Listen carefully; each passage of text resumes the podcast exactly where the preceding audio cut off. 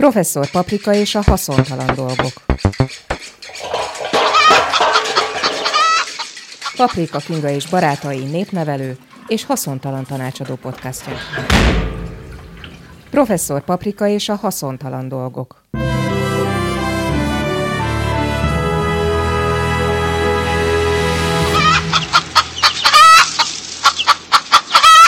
Szervusz, Judit! Szervusz Réka. Akkor most mennyi, alig három és fél év után találkozunk újra stúdióban? Hát igen, novemberben lenne négy év, akkor kicsit több is, mint három és fél év. Tehát itt a hallgatók kedvéért, aki még, aki még nem ismerte fel bársonyos tónusainkat, annak mondjuk el, hogy Bálint Judittal van dolguk. És Paprika Kingával. Szervusztok, velünk utoljára sok-sok évvel, hát nem annyira sok, hát mondjuk gyerekéletkorban nem olyan nagyon sok a három és fél, de a mi élet, de, de gondozni egy gyereket az nagyon sok három és fél évig. Hát szóval, hogy egy pár évvel ezelőtt. Igen, mondjuk egy óvodányi idővel ezelőtt találkozhattak.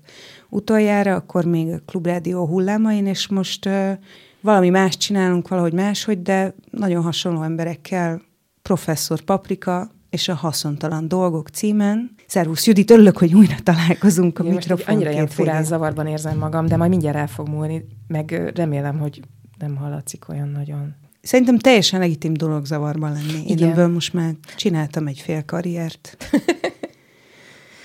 Haszontalan dolgok? Miért haszontalan dolgok? Azért haszontalan dolgok, mert mind a ketten jelentős felelősséget szokunk cipelni az idő nagyobb részében. Te szerkesztőségvezetőként korábban a rádióban sok-sok éven keresztül, meg közéleti szerkesztőként, én az elmúlt lassan öt évben ö, lapszerkesztőként.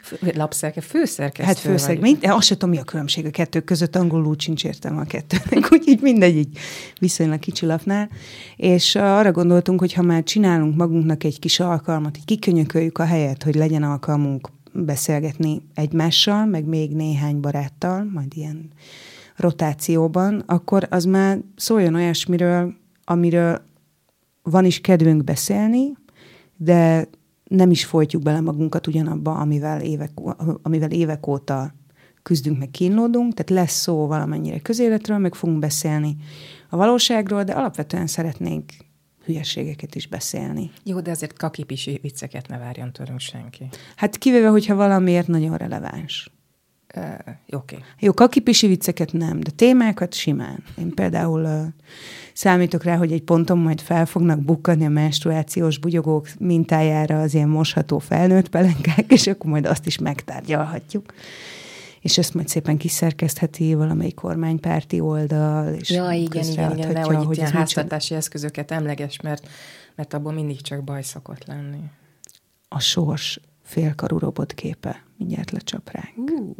Na jó, szóval, hogy a haszontalan dolgok között, amikről fogunk beszélgetni, többek között például előfordulnak majd haszontalan tanácsok, osszunk is ki néhányat gyorsan. Én uh, alig két, két évvel ezelőtt, vagy mikor is volt ez a poszt? Mintha csak, tegnap lett 2021. Volna. október másodikán már bejelentettem, tehát akkor majdnem két évvel ezelőtt, hogy uh, megöregettem, itt az ideje indítanom egy tanácsadó podcastot nekem is, mert most már mindenkinek, meg az édesanyjának is van lassan, Úgyhogy megkértem az olvasókat, akkor még, hát bőven egy karantén kellős közepén, ugye három gyerekkel otthon, otthonról tanulva, hogy írják meg, hogy miben van szükségük hasztalan, felesleges, ostoba, esetleg pöffeszkedő tanácsokra, Szerelem, munka, család, tanulmányok, művészet, filozófia, zoknik és alsó nemük témakörében, vagy ami eszükbe jut. Úgyhogy akkor innen szemezgessünk is, nagyon sok ö, felvetés érkezett, de akkor gyorsan Válaszoljunk meg egyet. Kovács Magdolna írta a következő kérdése. Divat, cipők, parfümök, fogyókúra, joga, mindfulness meditáció. Mit javaslunk ebben a témakörben, Judit?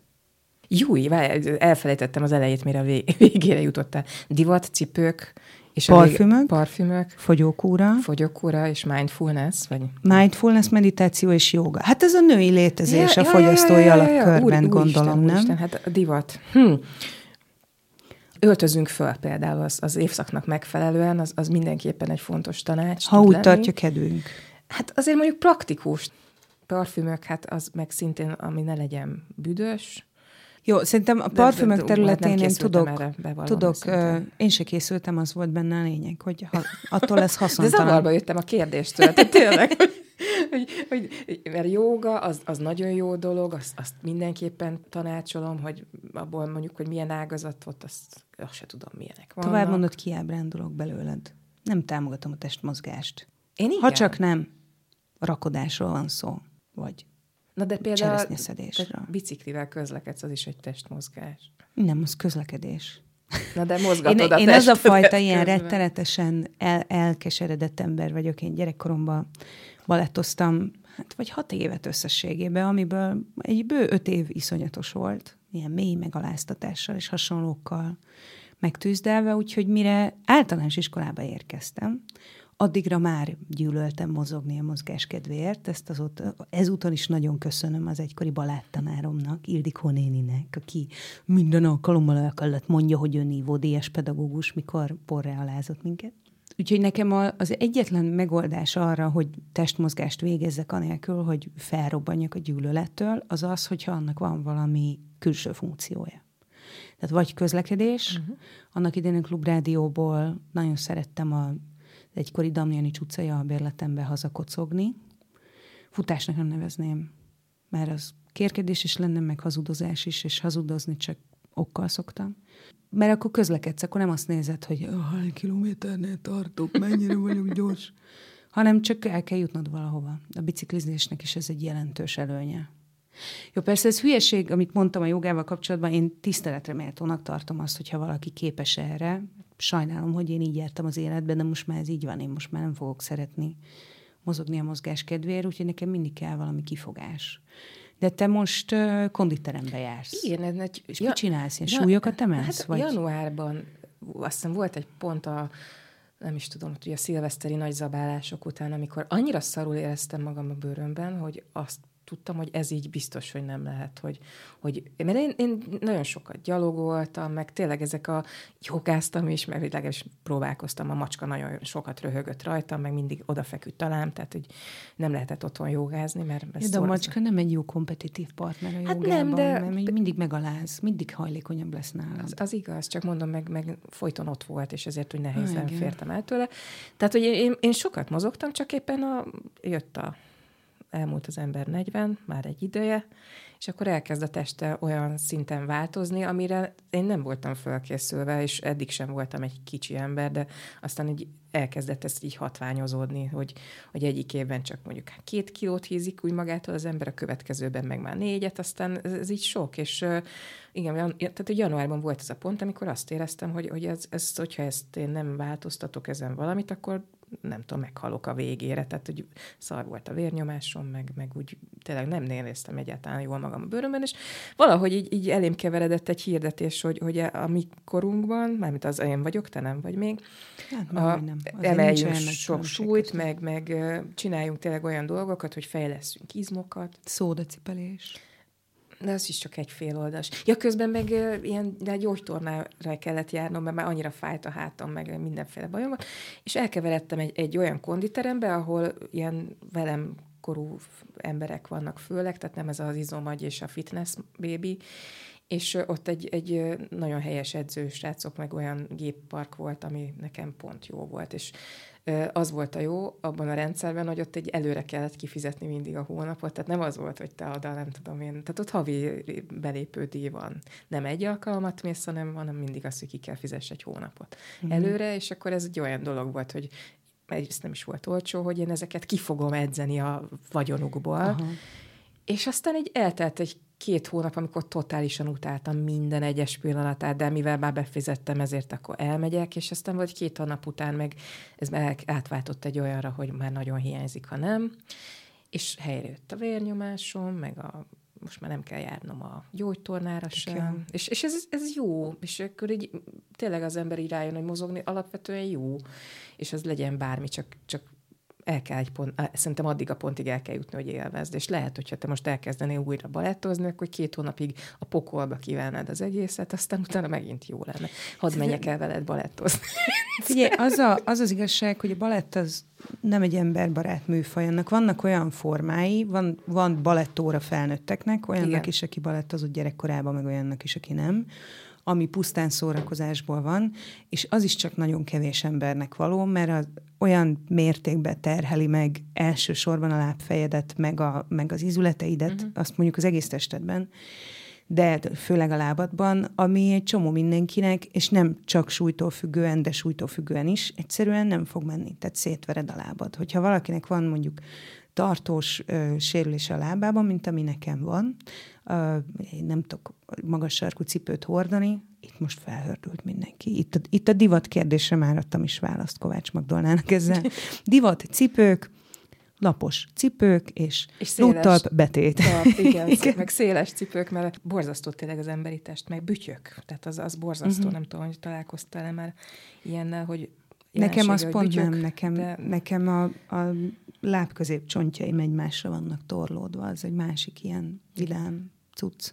De tudom, hogy a bütyök is gyönyörű, gyönyörű pillanatokat szerezhet az ember életében, és erre ugye a sebészi megoldás az az, hogy levakarnak a csontodból, ami szintén rettentően hát- hívogatóan hangzik. Szörnyű, tényleg. De minden esetre visszatérve erre a, erre a táncolás ja, dologra, bocsánat. szerintem, szóval nekem sokat hiányzik a tánc, ami jó élmény volt, az a, és itt a, a lányom hisztériás rohamot kap, amikor ezt meghallja, mert ő nem szerette a sajátját, de én imádtam az általános iskolai kötelező néptáncórákat, mert egy ilyen majom természetű gyereknek, aki a gyerekkorom egy részét az almafa tetején töltöttem, és nem nagyon értettem, hogy mondták, hogy urilányosan üljek, és én nem tudtam meg, én azt nem tudtam, hogy az azt jelenti, hogy össze kellene zárjam a térdeimet, mert nem volt logikus, mert ha összezárom a térdemet, akkor az egész testem elkezd ültömben, vagy áltomban, akkor az egész testem elkezd valahova eldőlni, ahogy így hallhatják is a kedves hallgatók, hogy nem találom a középpontomat, de nem volt logikus.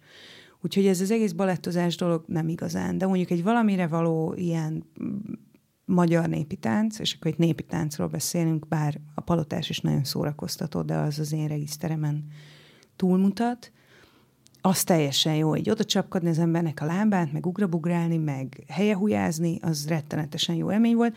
Utólag belegondolva azért, kicsit furcsának tartom, hogy az 1200 gyereket számláló, átlag 1200 gyereket számláló lakótalapi általános iskolákban Gyuri bácsi a néptánc tanár hogyan tudta rezzenéstelen arccal hallgatni, ahogy egyszerre mondjuk évfolyamonként minimum néhány száz gyerek, vagy, vagy néhány évfolyam közül minimum néhány száz gyerek egyszerre torkaszakadtából énekli azt, hogy Győri kanász a dombon játszik a botjával, ne menj arra kisleány, megfogja a szoknyádat. Amiről nekünk ugye harmadikos állt és sem fingunk nem volt, hogy mit jelent. De azért most így utólag elég, elég nyilvánvalónak tűnik, és hát hogy meggondolnám, hogy választok egy másikat. Bár ez egy nagyon jó dal, kétségtelen, de én a, a harmadik verszakot szoktam tanítani a lányomnak, a, ahol valaki furujázik a falu szélen, és talán meglátogatja a babája, ott is van szerelem, de egy kicsit kevésbé explicit.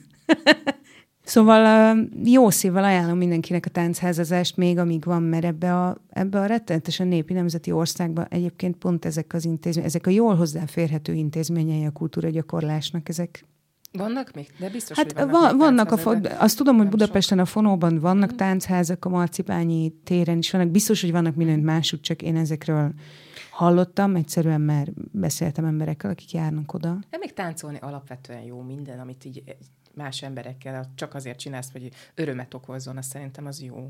De az ilyen hétköznapi táncos helyzetek, vagy táncos szórakozó helyek, azok nagyon megtizedelődtek szerint, vagy az én benyomásom az Szerintem az, mi hogy... öregettünk meg, nem? Hát, én, hát jó, hát persze, Biztos, nyilván. hogy vannak, csak nyilván. hát járunk mi még ilyen helyekre. Hát örülök, hogyha fent tudok maradni este tízig. Tehát így. Jó, ez jogos, de azért, azért nekem az a benyomásom, hogy úgy szólsz, a... boldogan. Én, én így a perimenopauza, ki se tudom mondani, perimenopauza, ez csak azért van, hogy kitoljanak a nőkkel, hogy még ki se tudják mondani, hogy mi bajuk van. De az az elméletem egyébként, az, igen, az a legújabb elméletem, hogy a PCOS, ami a policisztás, petef- petefészek szindróma, igen, az valójában az egykori hisztéria diagnózisnak az újraélesztése, mert hogy amikor egy nőnek hormonálisan valami baja van, és nem lehet kideríteni, hogy mi a franc, akkor egy idő után az lesz mondva, hogy ez PCOS. Vagy látszanak ciszták a petefészkein, vagy se nem. De ez még a jobb verzió, mert akkor legalább csinálnak valamit. Mert nagyon hosszú ideig, hogyha egy nőnek hormonálisan baja volt, és mindene fájt megmagyarázhatatlanul, akkor mit mondtak rá?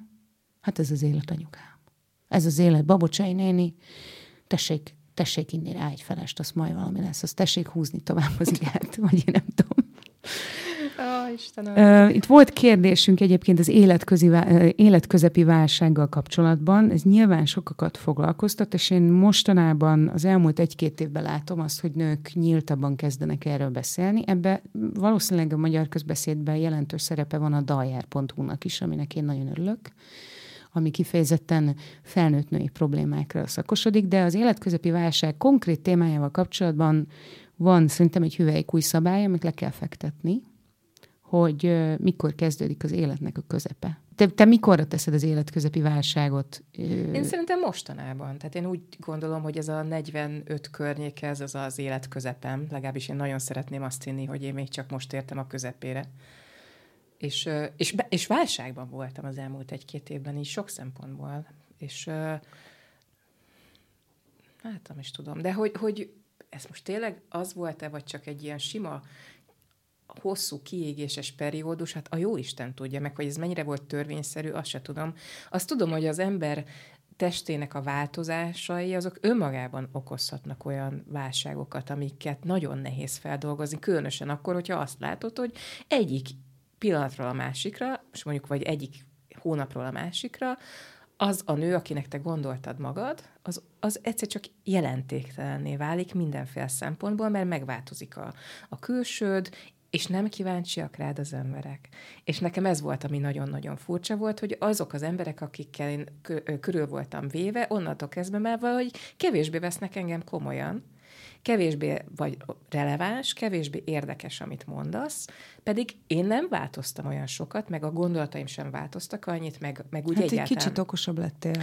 Okosabb lettem, óvatosabb lettem, meg kevésbé foglalkoztatnak olyan dolgok, amik felbosszantanak, mert már nem hagyom magam például annyira felbosszantani, és ez lehet, hogy az úgy tűnik, mint hogyha kevésbé érdekelnének dolgok, csak most már sokkal jobban szűröm azt, hogy mi az, amihez hozzászólok, mi az, ami bármilyen módon megmozgat, mert hogy, hogy már nehezebben mozdulok például. Hát gazdálkodsz a saját energiáddal, nem? Igen. És most, hogy ezt válságnak kell tekinteni, vagy valami borzasztó nagy előnynek, mert én most elkezdtem ezt inkább úgy nézni, hogy, hogy sokkal jobban érezzem magam, ezért eltolok magamtól olyan dolgokat, amikre nincsenek, nincs hatásom, amiben nem tudok beleszólni, amiben nincsen semmiféle befolyásom, mert nem is gondolom, hogy kellene, ez lehet, hogy ez inkább ilyen önvédelem. Figyelj, beszéljünk egy kicsit erről az elefántról itt, az, itt a, a porcelánboltban kettőnk között, akkor, ha már ez a megválogatom, hogy mire dobom ki az energiámat, mert ez szerintem mind a kettőnk életében párhuzamosan egymástól függetlenül, de lezajlott, hogy ez a óráról órára, percről percre szintű hírkövetés, ezt te, mint egykori közéleti szerkesztőségvezető... Napi műsorkészítő, Szépen, szépen lekukáztad a saját életben maradásod érdekében. Én mondjuk sose voltam valójában annyira rettenetesen ö, precíz hírkövető, hanem mindig, mindig így utólag bepótoltam hm. dolgokat. Valahogy ez a folyamatos újságolvasás, ez nem vésődött be. Ez valószínűleg egyszerűen nem létezik ez a fajta ilyen figyelem az én fejemben. nem, nem tudom, hogy pontosan mi lehet az oka, de ezt én is leépítettem, és sokkal távolabbról követem, hát főleg a magyarországi dolgokat. Annak részben szakmai oka is van, mert ha az ember egy nemzetközi lapnál dolgozik, mint amihez nekem óriási szerencsém van most már egy ideje, egy osztrák ö, székhelyű angol nyelvi nemzetközi lapnál dolgozni, akkor, ö, akkor a perspektíva sokkal tágabb, és akkor soha nem lehet annyira közelről megnézni dolgokat, hanem kell egy kicsit tudni arról, hogy mi van Romániában, meg mi van, legalább valamennyit arról, hogy mi van Kolumbiában. Legalább valamilyen tájékozódási szinten. Uh-huh.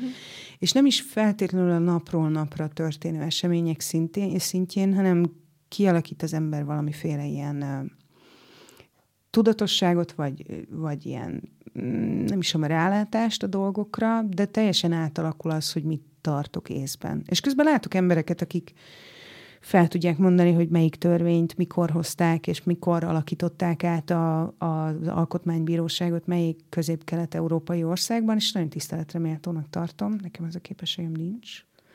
De azt is érzem, hogy én jobban vagyok, amikor, amikor egy kicsit kevésbé nagyon közelről. Ezt, ezt, ezt aztán nagyon szépen megfogalmaztam. De hogy amikor kicsit távolabbról követem ezeket a dolgokat, meg kicsit nagyobb ö, időeltolással.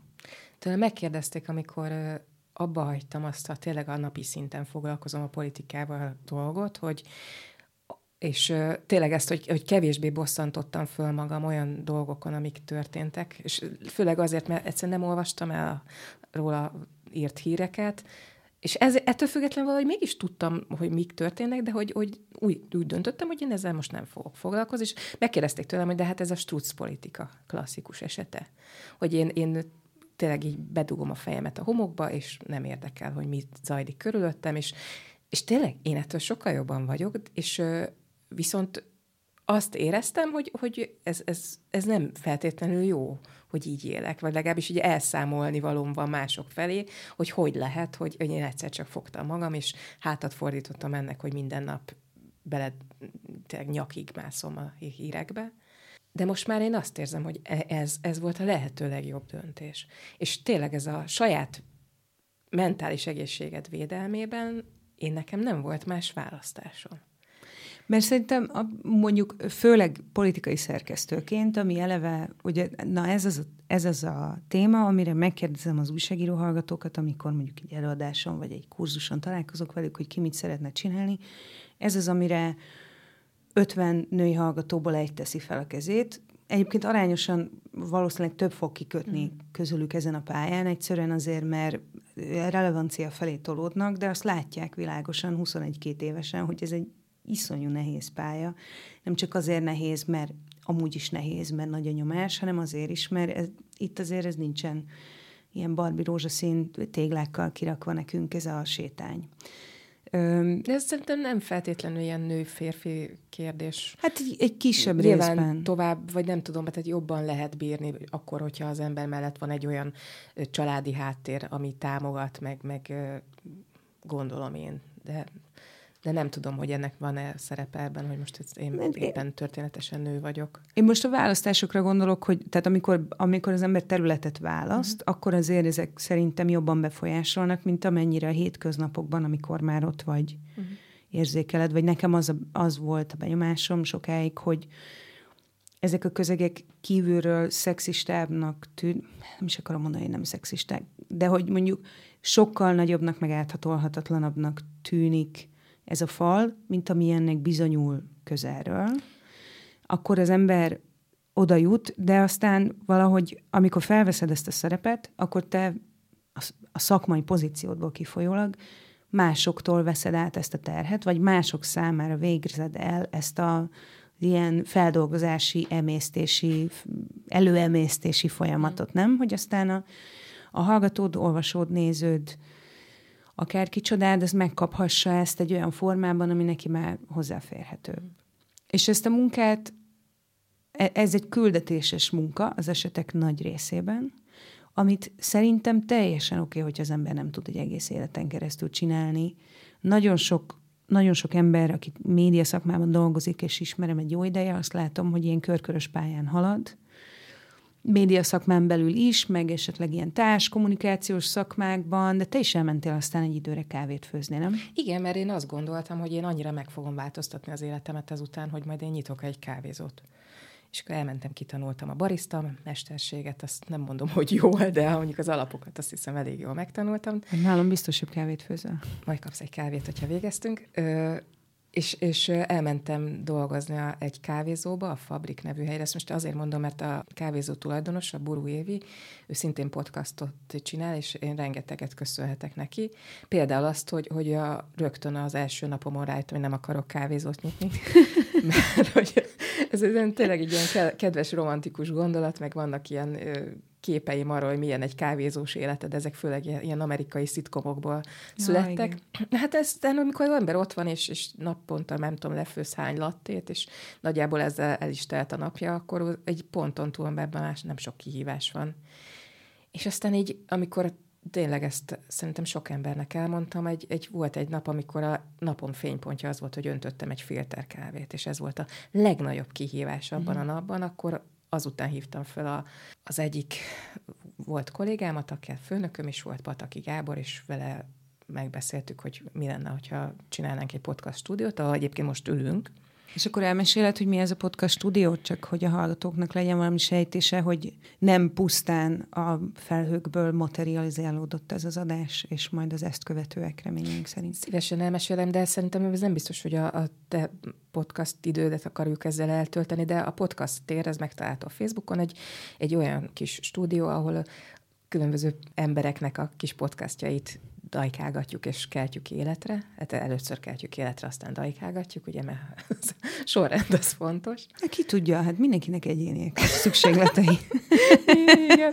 É, és, Engem most dajkálgattatok most egy kicsit, mire bejöttem veled beszélgetni. Meg, meg hát remélem, hogy a, a podcastod is szépen fog majd működni, és szóval ezt, ezt csináljuk, mert szeretünk műsort készíteni, erre jöttünk rá így, így mindannyian. Te is szeretsz műsort készíteni, meg különben nem ülnél itt. Nem, ez a ez legnehezebb a... része ennek, hogy, hogy ülök a kis főszerkesztői székemben, és egész nap sajnálom magam, hogy miért nem csinálok műsort legalább az idő egy részében, ami a legszánalmasabb, legönzőbb ö, probléma a Földön, de én is belátom. Azon már nem szoktam sajnálni magam, hogy miért nem vagyok én is akkor a plakátokon, mint a Beyoncé, mert a saját narcizmusommal azért nekem is el kellett számolnom egy ponton, és én is elmúltam már néhány éves. De azért ugye szembe eszembe jut. Mert hogy a, és ezt te tudod, mint szerkesztőségvezető, ezt a Pataki Gábor, aki kinnül a fal túloldalán, tudja, mint, mint egykori főszerkesztő, hogy, és én meg most a magam pozíciójából, hogy azért főszerkesztőnek lenni, az nem egy ilyen dicsőséges dolog, mint ahogy én ezt elképzeltem a kettő és fél hollywoodi film alapján, amit valaha láttam. Látod, ez a... Meg a kettő és fél budapesti főszerkesztő. Pályatanácsadónk neked Igen. a főszerkesztésről, nekem a kávéfőzésről. Jó, hát ez nyilván nagyon befolyásolta ezeket a kötképeket, amiket felnevelgettünk a fejünkben, de azért láttam én kettő és fél budapesti főszerkesztőt is, aki alapvetően nagyot mondással töltötte a munkaidejét. Jó, hát ezek ilyen... jóval nagyobb szerkez- vagy szervezetek is voltak, amiknek a tetején lehetett ilyen funkcionális Münchhausenként üdögélni, meg idogálni, hogyha az embernek nagyon muszáj volt. Én gondoltam, ennél egy kicsit hasznosabb leszek, azt nem gondoltam, hogy mindent is fogok majd csinálni egyszerre. De az a benyomásom egyébként, csak hogy a kimondatlan kérdésre adjak egy választ, hogy, hogy miért hiányzik nekem emellett az, hogy legyen valami, ami teljesen saját, és teljesen csak ilyen tulajdonképpen szabad ötletek jegyzéke. József Attila után szabadon, az az, hogy nekem az a benyomásom, hogy aki komolyan veszi a vezetői szerepet, az a saját egóját amennyire képes ki kell húzza belőle mert az én beosztottaim, főleg egy kicsi, szóval nekünk van egy nagyon nagy hálózatunk, de egy viszonylag kicsi szervezetünk. Ezek az emberek, ezek nem szolgálhatják az én, én önbecsülésemet egész nap, vagy az én én képemet. Akkor tudunk értelmesen együtt dolgozni, úgyhogy ez mindenkinek oké okay legyen, hogyha én ezeket a kis dolgaimat szépen elviszem máshova is. stand és csinálunk podcastot, meg hát reményeim szerint hamarosan majd csinálunk tévéműsort is, de majd arról hozok részleteket, amikor közelebb kerülünk hozzá. Premier, ujjamat keresztbe teszem, összeszorítom a fogam, remélem szeptember vége felé, mert ez angolul lesz, de majd még, még meglátjuk addig. Szóval ezeket szépen kicipelem máshova, mert nem gondolom, hogy ez, ez a közvetlen beosztottaimnak való, sőt, még azt se gondolom, hogy a családtagjaimnak való, hogy az összes közepes viccemet rajtuk próbáljam ki, miért ne próbáljam ki inkább olyan embereken, akik önként hallgatják, azt legfeljebb majd húzzák a szájukat.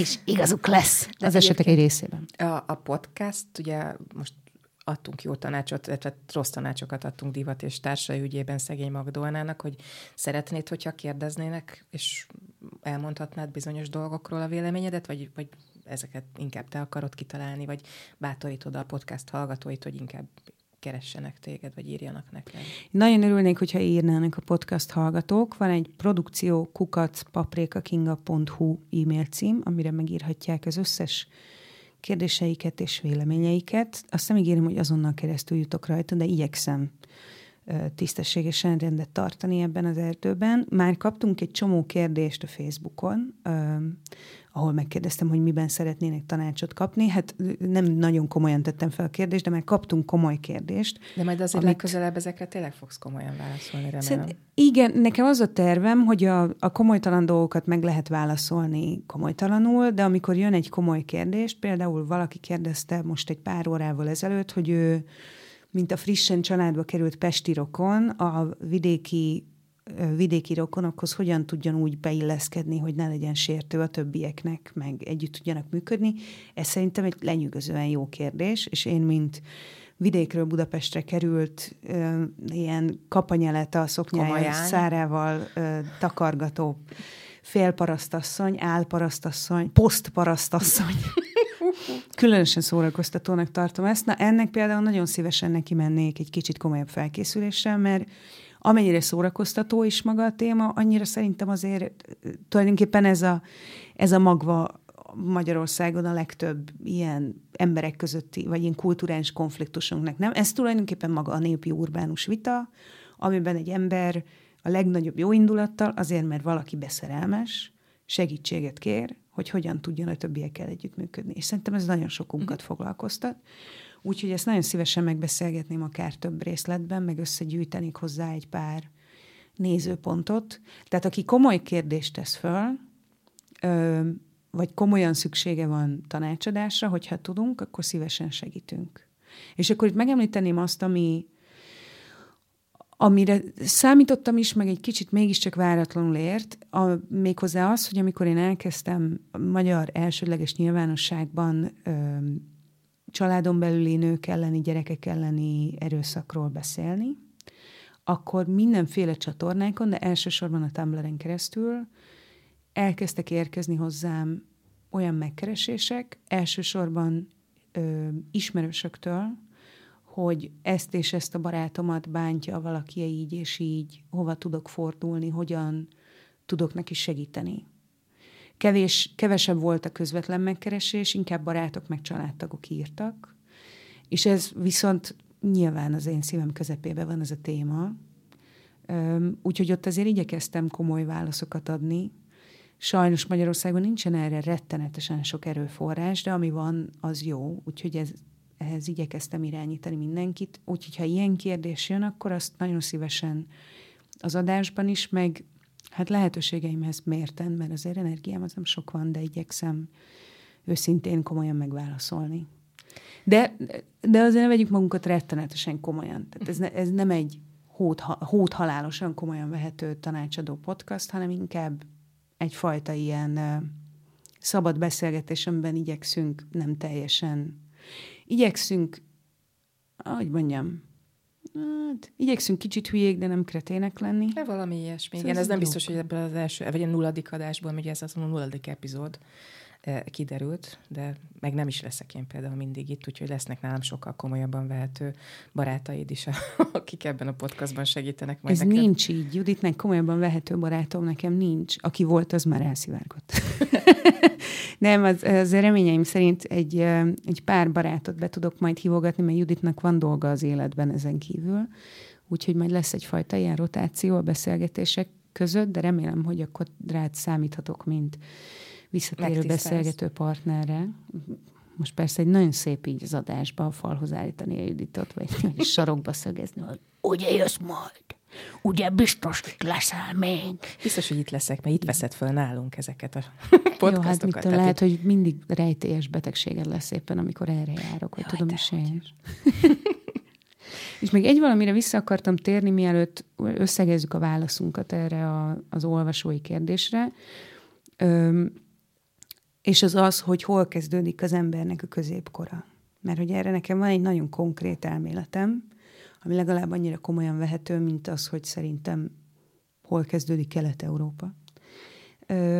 Szerintem az ember 30 évesen lesz középkorú, és ez 60 éves koráig tart, és ehhez ragaszkodni kell. Az ember középkora az nem 50 éves korában kezdődik, mert ha nagyon nagy szerencséje van, és él száz évig, akkor is az egy másik, másik sűrűsége az életnek.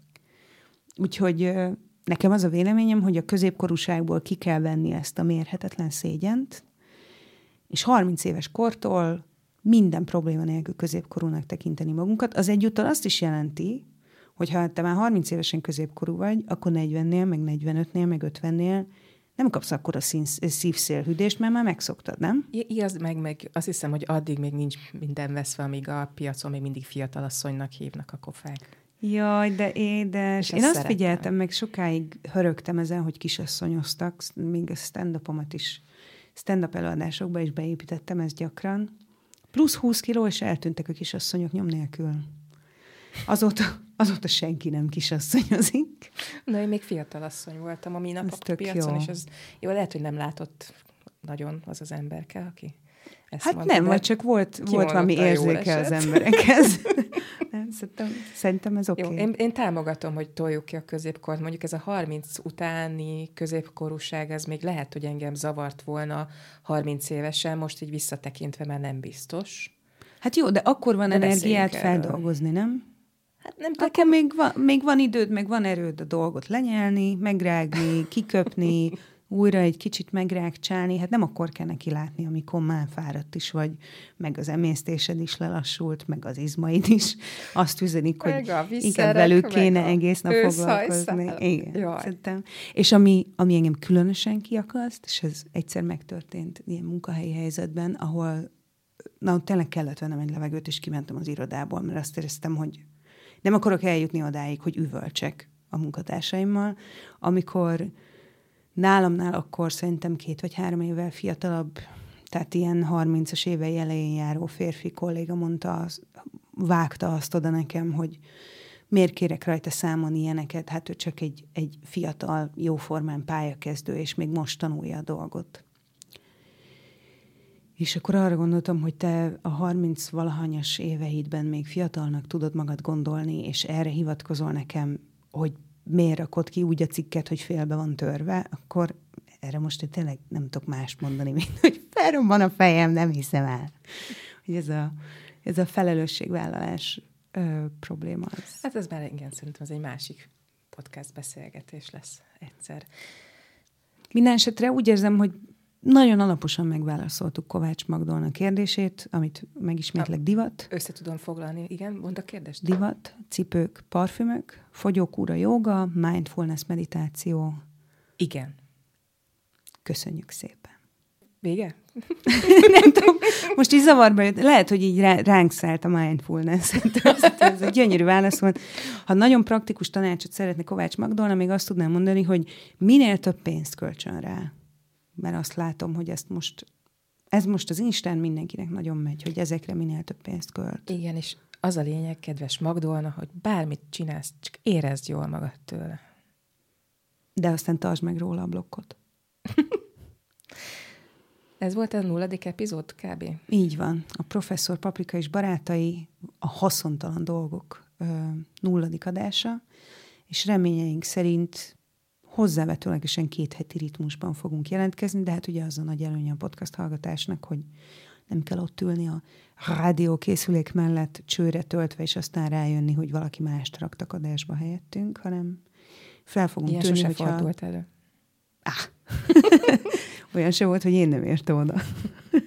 Na jó, majd ezekről az országos bűneimről beszélünk egy másik adásban, hogy miket szenvedtél el te az én szerkesztőmként a Klubrádióban. És amúgy is.